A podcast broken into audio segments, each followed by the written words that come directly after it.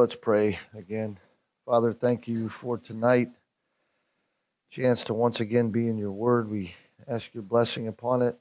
Lord, I pray that you give me uh, at least the vocal cords uh, enough energy to uh, get through tonight and share what is on my heart. Honor your name through it and uh, bless our time in Christ's name. Amen. All right, let's take our Bibles then tonight and open them to our study of the book of Ephesians. we are uh, returning to our study of this great epistle, and we have uh, seen over the past several months that the theme is the church. The theme of Ephesians is the church, not the building that is called a church, of course rather the true church, that which is comprised of all who believe upon the Lord Jesus Christ. So, in a universal sense, it is all believers throughout the entire world, but who are known really through the manifestation seen in what we have here a local gathering of believers, which is known as the body of Christ. So we're returning tonight to our study that we find here in Ephesians and particularly chapter 3. And I want us to focus our attention back upon verses 1 to 13.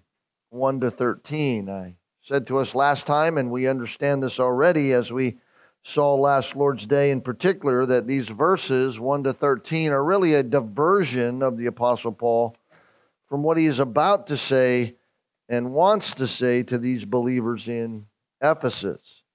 It's not a diversion per se in content, of course, but a diversion of thought simply because the Apostle Paul is so personally captured by the reality of the earthly uh, creation that God has done, calling it the church, is this entity called the church. He's he's so taken back by that in his own heart and mind that he has to take a detour really from what he has been talking about just to say what he needs to and share with them what God has done with him for the church.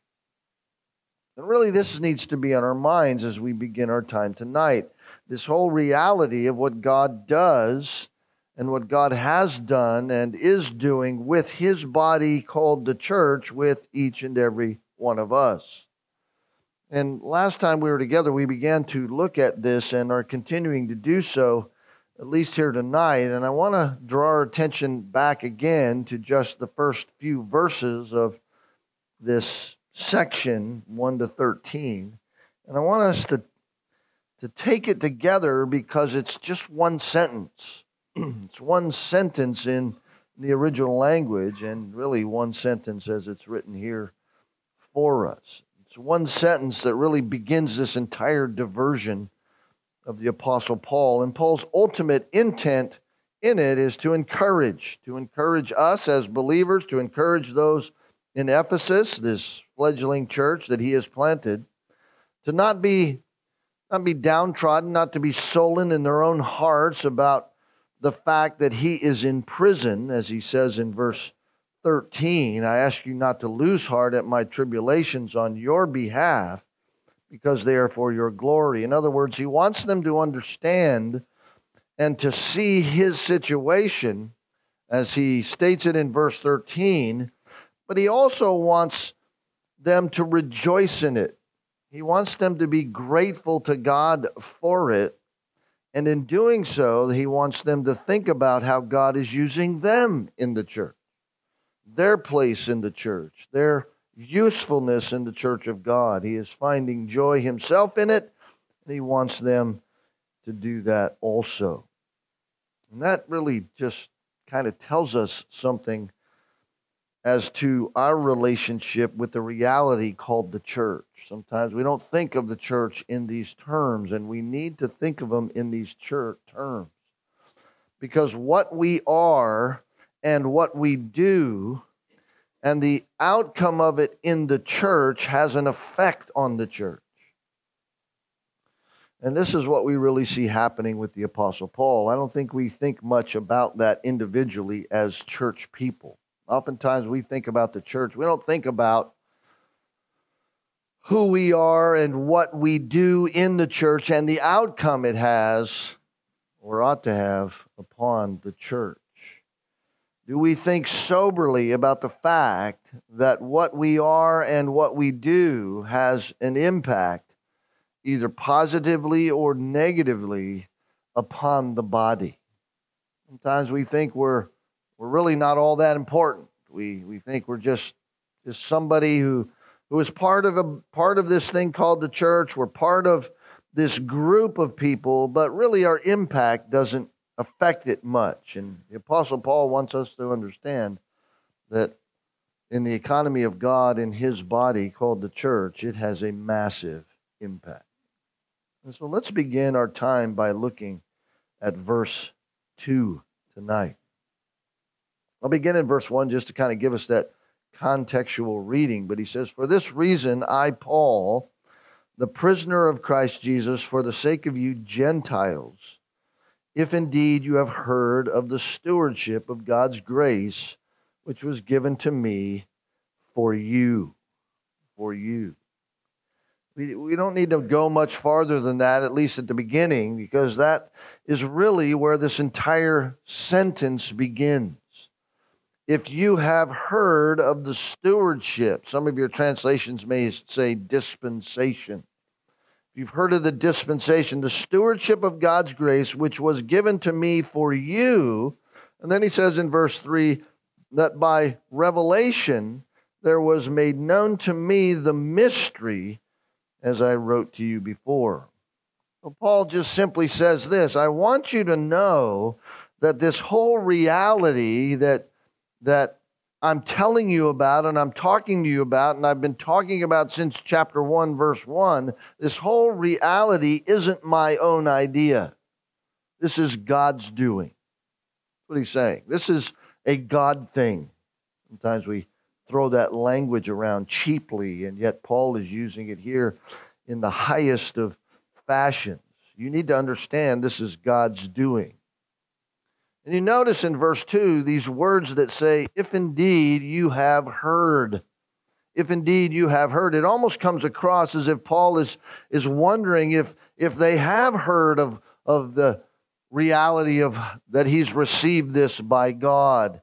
It's a statement that is actually saying, You have heard. It's not a question. It's a statement that's saying you have. This is what's called in the original language a first class condition. A first class condition. That simply means that the intent of these words is to say, I'm positive, I have no doubt in my mind that you've already heard of the stewardship of the grace of God given to me, that by the revelation of God, the mystery was made known. That's what he's really saying here.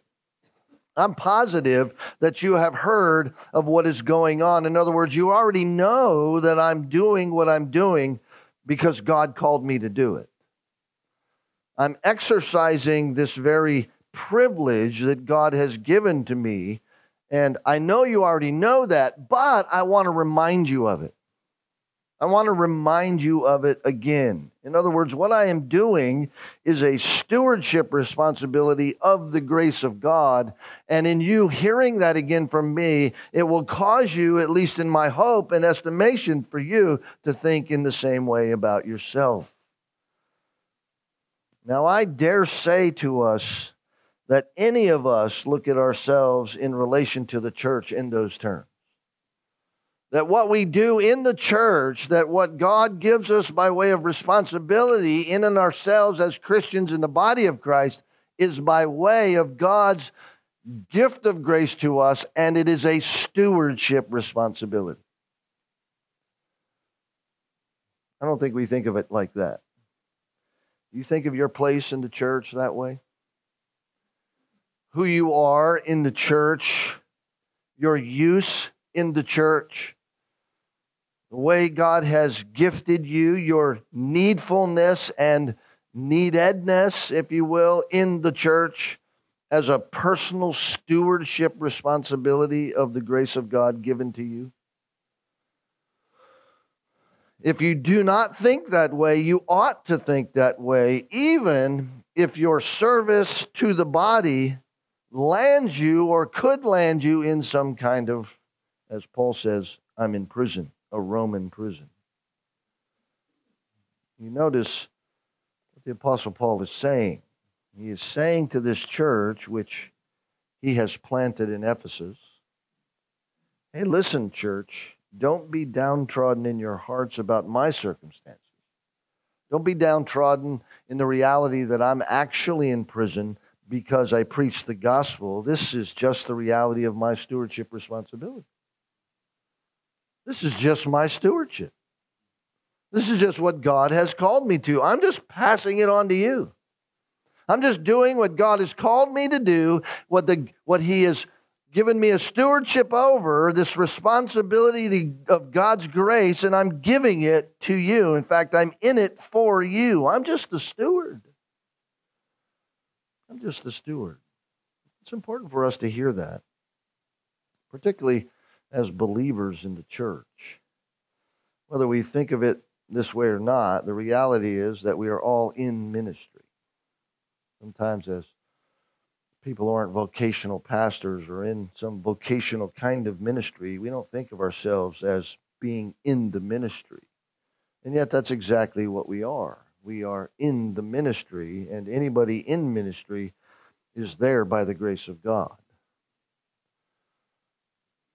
That is simply to say that God didn't look around to see who had the best qualifications. I didn't look around and go, okay, yeah, yeah, so and so's got the qualifications, so I'll bring them to that. No, remember who's talking to us here. Remember who the Holy Spirit has inspired to put these words on the paper so that we, 2,000 years later or so, have them to read. This is Saul of Tarsus. This is the one who was the quintessential persecutor of Christians. Paul says here, look, what I do, I do because of the grace of God. Paul says, I'm sure you've heard of this special stewardship of God's grace. I'm sure you've heard of it that was given to me, notice, for you. You've heard what I'm doing that it's God's grace and it's for you. This is why God made the church like He has, beloved.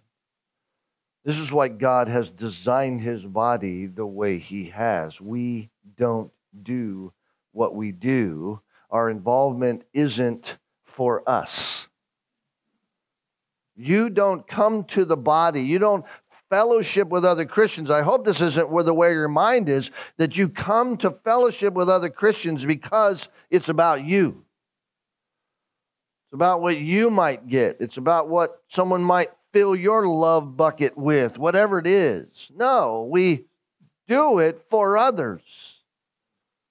Paul says, This is given to me for you. You notice he doesn't say, You were given to me for me that God gave me this grace to share the gospel, and I got the privilege to share it with you because I get so much from you. That's what he's saying. Paul says, No, no. He says, I have a stewardship responsibility that was given to me by God's grace, and it was for you. Or as he says in chapter 4, it's for the building up of the body. For the building up of the body. By the way, the original word translated stewardship, like I told you, is that other word that I said when I was reading it, the word dispensation. Dispensation. But I think the translators have done a pretty good job who have translated it as stewardship because really that's what the word means. We don't think of steward in many ways in our day and age, but a steward is just somebody who manages something for someone else. They're a steward of it. They care for it. A steward in the house manages the details of the home for the owner. That's what they are. They're a steward of the home. That just simply tells us that the steward isn't the owner. The steward is the caretaker, they're the manager. They're the one responsible for the things of the owner while the owner is away. And so, whatever needs to be done in order to keep the home the way the owner desires it, the way the owner wants it, the way the owner has designed it.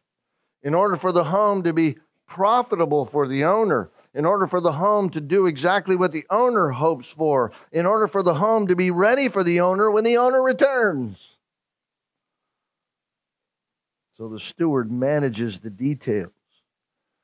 We manage everything to ensure that it's ready.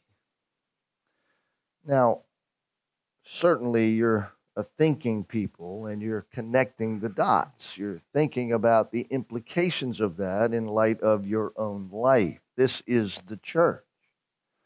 This is the church, and God graciously gives.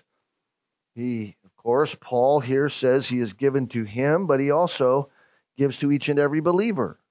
Each one of us has been given the grace of God. We've been brought into the body of Christ through the grace of God as He has granted to us faith to believe, and we are brought into His family, and we have been given, each and every believer, the right to manage the measure of God's grace given to us. We have a responsibility to the owner. Now, there are some in the church who do what they do as if it was for them. Sadly, the church has individuals in it who serve themselves. In fact, they believe they've earned it. They raise themselves. They're self made people in the church. They raise themselves to the place where they are. Their usefulness is because they have done something in their own lives. But what Paul is saying here in these words is don't ever have that in your heart. Don't ever have that in your heart. This is not how you are to think. Don't think that way, Paul says, about me. This isn't something I did. Don't praise me. Don't applaud me. Don't put me up on some kind of pedestal. Just pray that I am faithful in my stewardship. Why? Because that is what it is. A stewardship of what God has given. God is the one who gave it. And I'm amazed that he would even consider me to be a part. That's what Paul's saying. That's what he says, right? Verse 8 To me, the very least of all the saints, this grace was given. Paul is absolutely out of his mind with the reality that God would actually involve him in any of it altogether. I'm amazed that I'm even a part. And so Paul is just simply saying and reminding, rehearsing his own joy, and yet reminding the Ephesian believers listen, if we mess this up, the only one we have to answer to is the owner of the, of the home. So woe unto me if I don't do what God gave me to do in the church. That's how we ought to think about our Christianity. Woe unto me if I'm not doing what God has given me by way of stewardship responsibility with the people of God in the church. And that means I got to be with the people of God. I got to interact with the people. I got to be around the people. I got to be encouraging the people.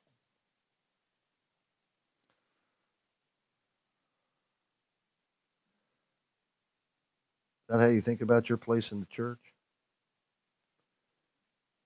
not, you need to. Because that's the only way we ought to think when it comes to the church.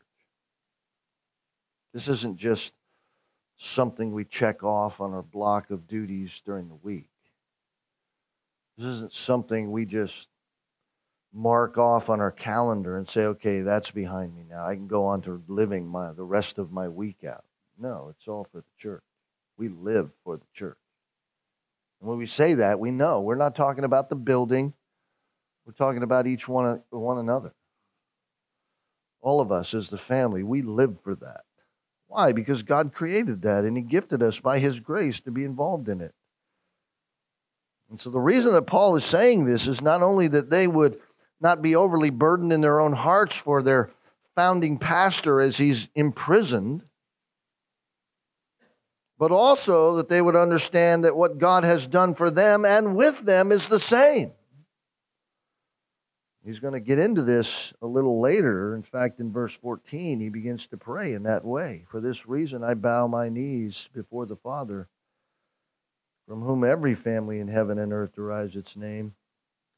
Why? So that he would grant you according to the riches of his glory, to be strengthened with power through his Spirit in the inner man, so that Christ may dwell in your hearts through faith, and that you, being rooted and grounded in love, may be able to comprehend with all the saints what is the breadth and length and height and depth, to know the love of Christ which surpasses knowledge, that you may be filled up with all the fullness of God. See, Paul is just saying, listen, this is what the outflow of my heart is, and I'm praying that God makes that the outflow of your heart. So contemplate it, beloved. Contemplate it right here, right now, tonight. Contemplate what God had done with you just to get you to the place that you're in the body of Christ.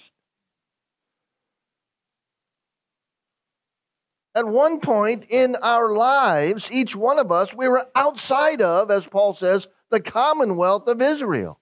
We were outside of the family of God. We were living as pagans. We were godless. We were actually, actually, whether formally or not, we were actually worshiping any number of other gods. Worshiping materialism, worshiping narcissism, love of self, worshiping false religions, things that were not of God at all. Morally, mor- morally, our life was at its lowest level.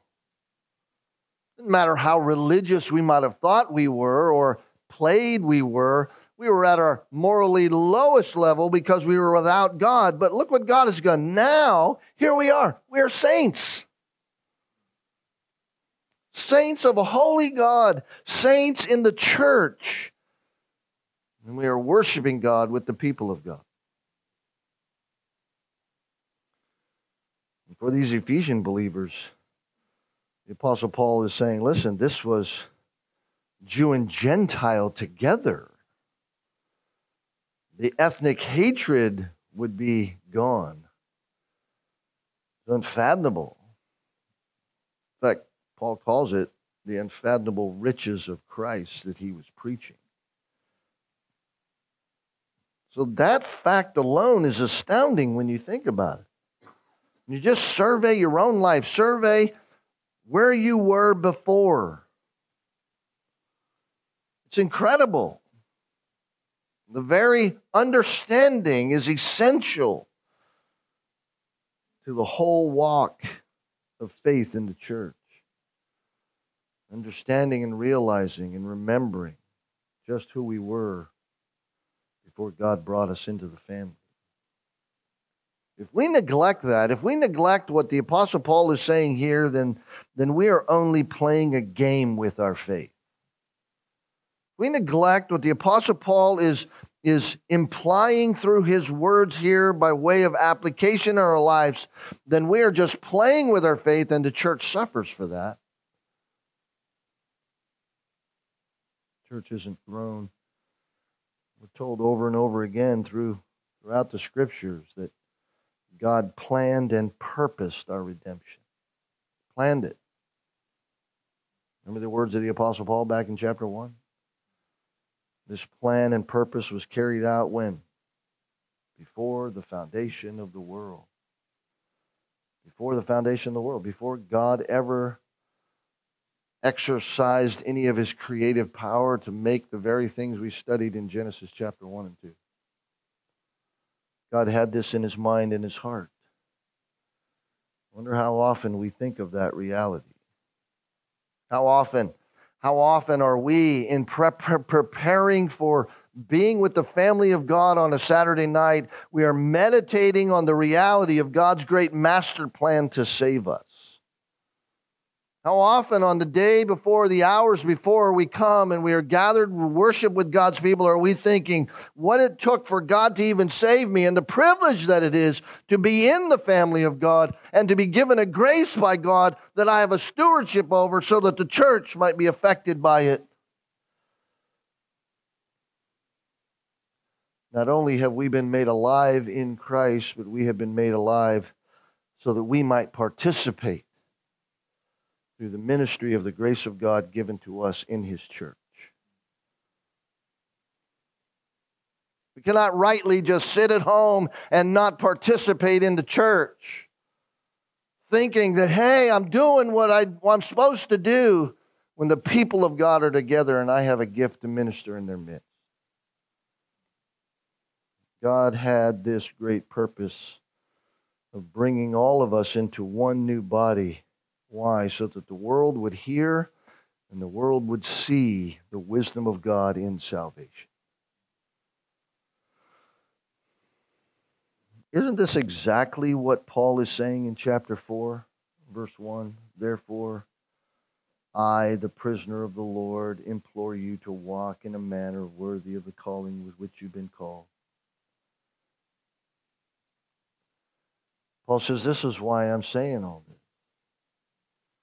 because of what God has done, because of who you are, because of the manifold grace of God upon you, just like in my own life that I'm reminding you about, because of that, I'm, I'm imploring you to walk in a manner worthy of that calling. He says down in verse 5 and 6 We have one Lord, one faith, one baptism, one God and Father of all, who is over all and through all and in all. I don't see any separation there. Then in verse 7, he says, But to each one of us grace was given, according to the measure of Christ's gift. Why? Why were we given that? Verse 11 says, Well, he gave some as apostles, some as prophets, some as evangelists, some as pastors and teachers for the equipping of the saints for the work of service to the building up of the body of Christ until we all attain to the unity of the faith and of the knowledge of the Son of God to the mature man, to a measure of the stature which belongs to the fullness of Christ. And as a result, we are no longer to be children tossed here and there by waves, carried about by every wind of doctrine, by the trickery of men, by craftiness and deceitful scheming. But rather, speaking truth in love, we are to grow up in all aspects into Him who is the head, even Christ, from whom the whole body being fitted together and held together, notice, by what every joint supplies, according to the proper working of each individual part. That causes the growth of the body for the building up of itself in love. You see, you cannot check out. You cannot be somebody who just says, Yeah, I, I attend the church, but I'm not really part of it. Paul says, This was the grace of God given to me for you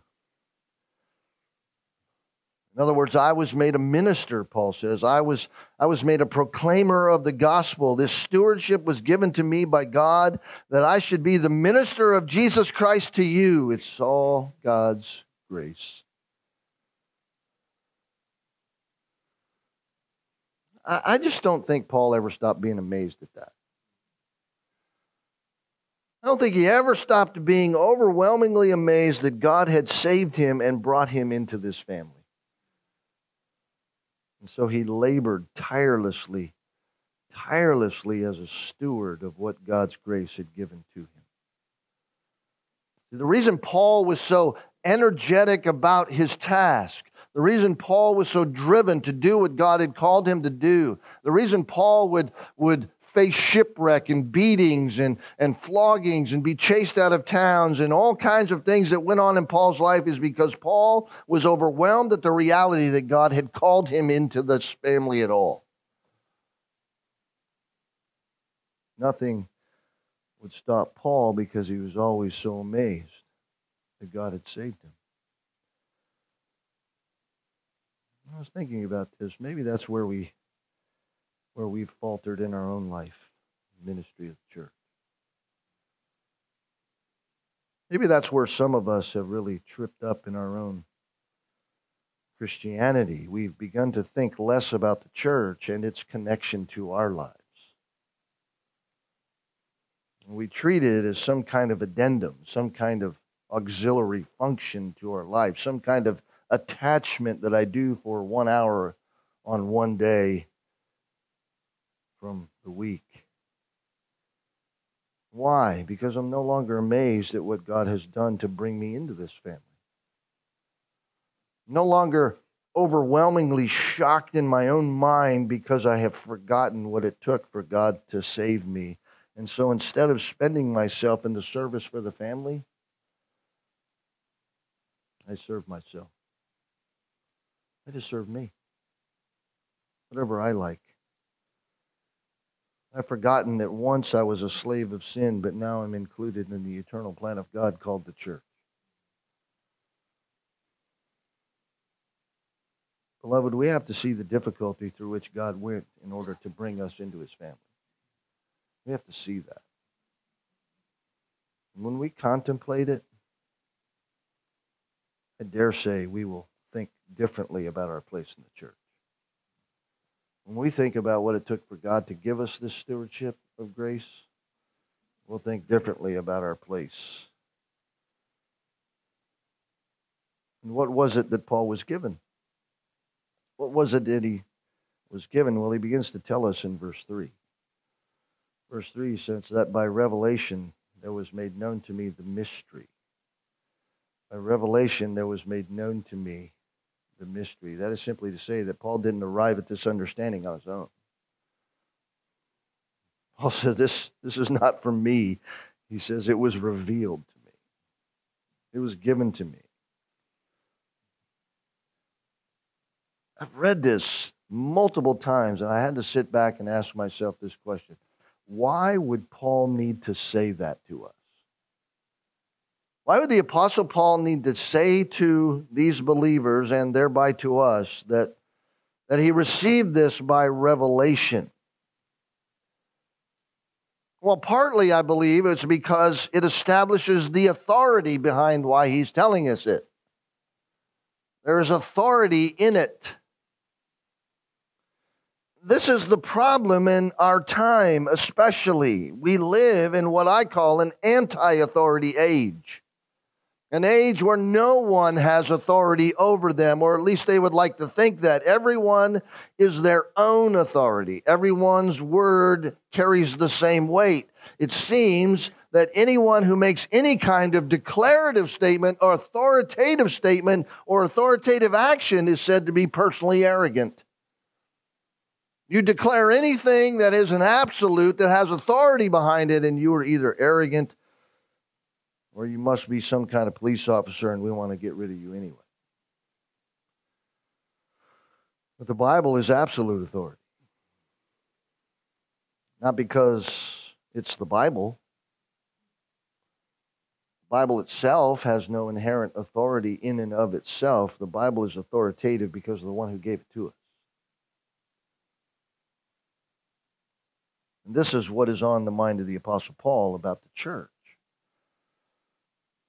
He says this is what's on his mind between this whole reality of the unity between the Jew and the Gentile. He says, I didn't learn this mystery on my own. This reality that now the Jews and the Gentiles are one, specifically verse 6, that the Gentiles are fellow heirs and fellow members of the body and fellow partakers of the promise in Christ Jesus through the gospel. I didn't come to that on my own. This was given to me by way of revelation came to me with the authority of God. I don't think we can state that too much. I don't think we can have that thought in our mind too often. All that we do is to be grounded in the Word of God. All that we can do is to have our lives and our actions grounded in the Word of God. Paul said to the Galatians, remember from our study of Galatians, Galatians chapter 1, you can just turn over there for a minute. Galatians, I believe it's chapter 1.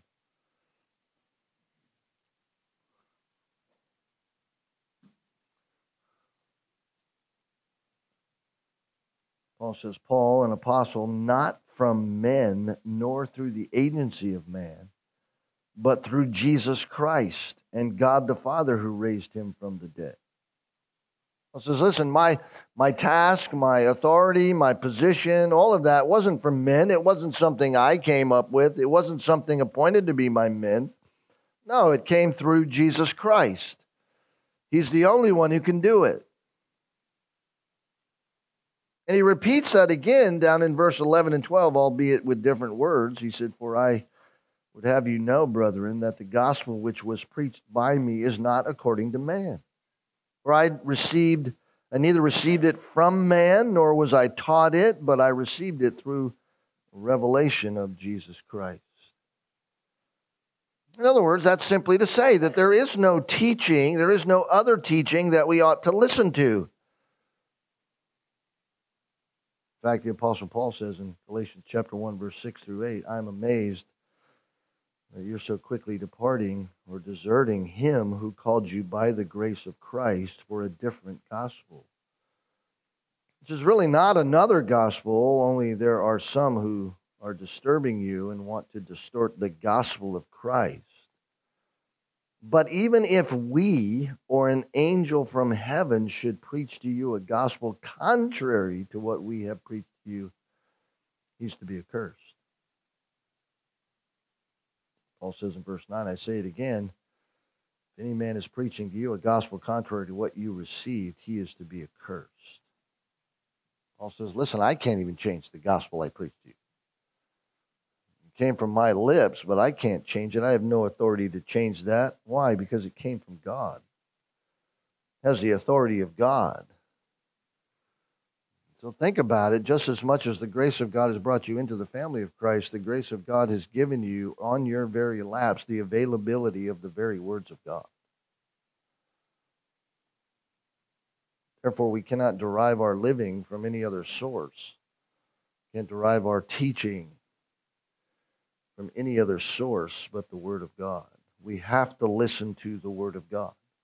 We have to. And then, when we listen to the Word of God, we have to live out the Word of God for the sake of the church. So Paul says, Any authority in my words is the authority of the Lord Jesus Christ. He's the one who made all this known to me. So, what have we learned? What, what have we learned from all of this? What do we gather from all of this? Well, I trust that we have a fresh view of the nature of our own salvation by the grace of God. I trust that.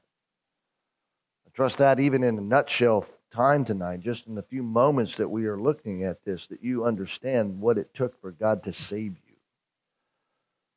That it wasn't just this easy thing but it took God, the great grace of God, to move and, and move all and orchestrate all the circumstances in which God circum, uh, orchestrated in order to bring you to the place where He was drawing you to Himself. I pray that we understand and realize that God the Almighty would go to such a difficulty in saving a wretch like us. That You and I came to know the truth of the gospel. And we are children of God by the grace of God. What a perfect plan. It's all of grace. Nothing to do with any of us. Nothing to do with anything we decided to do. Did not become a Christian because we decided to. You can't decide to be a Christian and then in the next moment decide to go back living the way you want to. No, God saves us and shines His grace upon us, and He equips us with a stewardship responsibility within the church. That's an amazing truth. In fact, Paul said to Timothy in 1 Timothy chapter 1, I thank Christ Jesus who put me in the ministry, who was before a blasphemer and a persecutor and injurious. But I obtained mercy, and the grace of our Lord was exceedingly abundant and with faith and love. Paul says, I'm just absolutely blown away at what God has done. God gave this to me. I didn't earn it, and I didn't ask for it. That makes it a point of serious responsibility, doesn't it? Makes it a point of serious responsibility for each one of us who are part of the body of Christ. We have a stewardship trust. You can't just go, well, I'm just not going to do it. I'm just not going to be used by God. Today, Lord, I know you have equipped me with your grace, but I'm just not going to do it today. Sorry, I'm checking out. It's my day off. Go get somebody else. God has given to each one of us a stewardship. I've often thought, what would it be like if I didn't do what God had given me to do? I have a pastoring stewardship responsibility. He has given me words, words of the pages of Scripture, in which I have a responsibility to care of for the people of God, to feed the people of God what God has said. It doesn't it's not up to me to make it up and to make something up that makes us feel good. It's just up to me to say, here's what God says. That's the stewardship responsibility. But we all have a stewardship responsibility. At the very least, it is to hear and obey the Word of God. And that means to be with the family of God and to build up others and to be built up by the words of others through exhortation and encouragement. It's a stewardship. We are stewards in the church. God has committed unto us, God has given to us as a people, each one of us individually, in our minds, in our hearts, our physical skills, our spiritual gifts, when we refuse or choose to neglect the ex- exercise of that, we are neglecting those within the body. We have spiritual gifts, and every Christian has them, and they are a stewardship responsibility. Paul says, I have been given the stewardship of grace for you. We are to be that faithful person. Faithful in using that stewardship so that the rest of the family of God are built up. We're not to be living in isolation, living by ourselves, outside, doing other things, leaving the family over there, and every now and then I'll be with them and exercise my gifts. No. So, are you using your ministries? Are you fulfilling these things? This is our stewardship. That's why in 1 Peter chapter 4, verse 10, Peter says, Each one has received a gift. Employ it in serving one another, get this, as good stewards of the manifold grace of God. Can't get away from it. God graciously has gifted us, and He wants us to manage that gift properly for the benefit of the unity of the body. So Paul says, You've heard of this stewardship. I know you've heard of it. It's been given to me from God for your sakes, and it came by revelation, has the authority of God in it. And then he makes this statement. He says, God made known to me this mystery. And then he adds this little line As I wrote before in brief. He said, What is that? What is that? As I wrote before in brief. Well, he's referring back to chapter 1. Chapter 1. Particularly, I think, verses 9 through 12 Notice what he says in chapter 1, verse 9. He made known to us the mystery of his will, according to his kind intention, which he purposed in him with a view to the administration suitable to the fullness of times. What is that? That is the summing up of all things in Christ, things in the heavens and things on earth. He says, In him also we've obtained an inheritance, having been predestined according to his purpose who works all things after the counsel of his will, to the end that we who were first to hope in Christ would be to the praise of his glory. That's what he's referring to. He says, Listen, what I've already told you, what I've already said to you, chapter 1, verses 9 through 12. You understand that, and so when you read about what I say, you'll understand my knowledge into this mystery of God. So I've already told you about it. Comes from God. It's authoritative. The scriptures are authoritative. What they say, we do. Why? Because God has called us to Himself. Because He's called us to Himself, we have a stewardship responsibility within the body. So Paul says, Think of the glory of God, marvel at what God has provided for you because of His infinite wisdom, infinite love, infinite kindness, and what you have become because of that grace. And when you think about that and understand that, let that motivate you to serve His church for the sake of Christ and for the sake of His people. Be unified because you're just simply ministering your gifts to the people. Let that be your praise. Let that be the accolade that you hold to. Don't look for praise from the people. You're just doing what God has called you to do. Serve Him. So that His name is honored. Why? Because verse 21 to Him be the glory in the church. To him be the glory in the church. Not to us, it's to him. That's our goal. That's our that's what we strive for. So Paul says, when you read this, verse 4, by referring to this, when you read, you'll understand my insight into the mystery of Christ.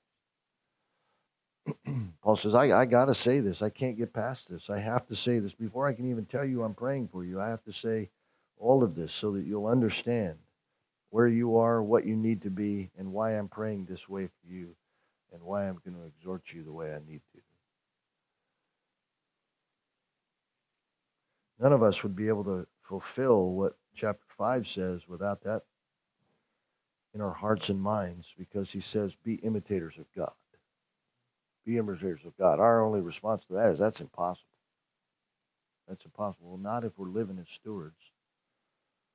Not if we're doing what God has called us to do and equipped us to do. With that on our mind and our hearts, let's bow a word of prayer and just ask God to bless it. Father, we thank you for these words tonight. Thank you for the joy that we have in Christ for what we have through the working of your Spirit in our hearts. But it's easy for us to point our fingers at others and say, why aren't they doing that? Or why shouldn't they be doing that for me? Yet all you have said to us is, I've given you a stewardship, so you need to do it for the church. Help us to live that out in our lives for the strength of this body help us to, to not look at others for our fulfillment, but look to you as we fulfill what you have called us to do for the sake of your body, for the sake of your glory. Just thanking you that we are part of it. Well, what a privilege, what an honor. So bless all of us in that as we endeavor to serve you, be honored by it and draw us together in unity for the sake of your name, we pray. Amen.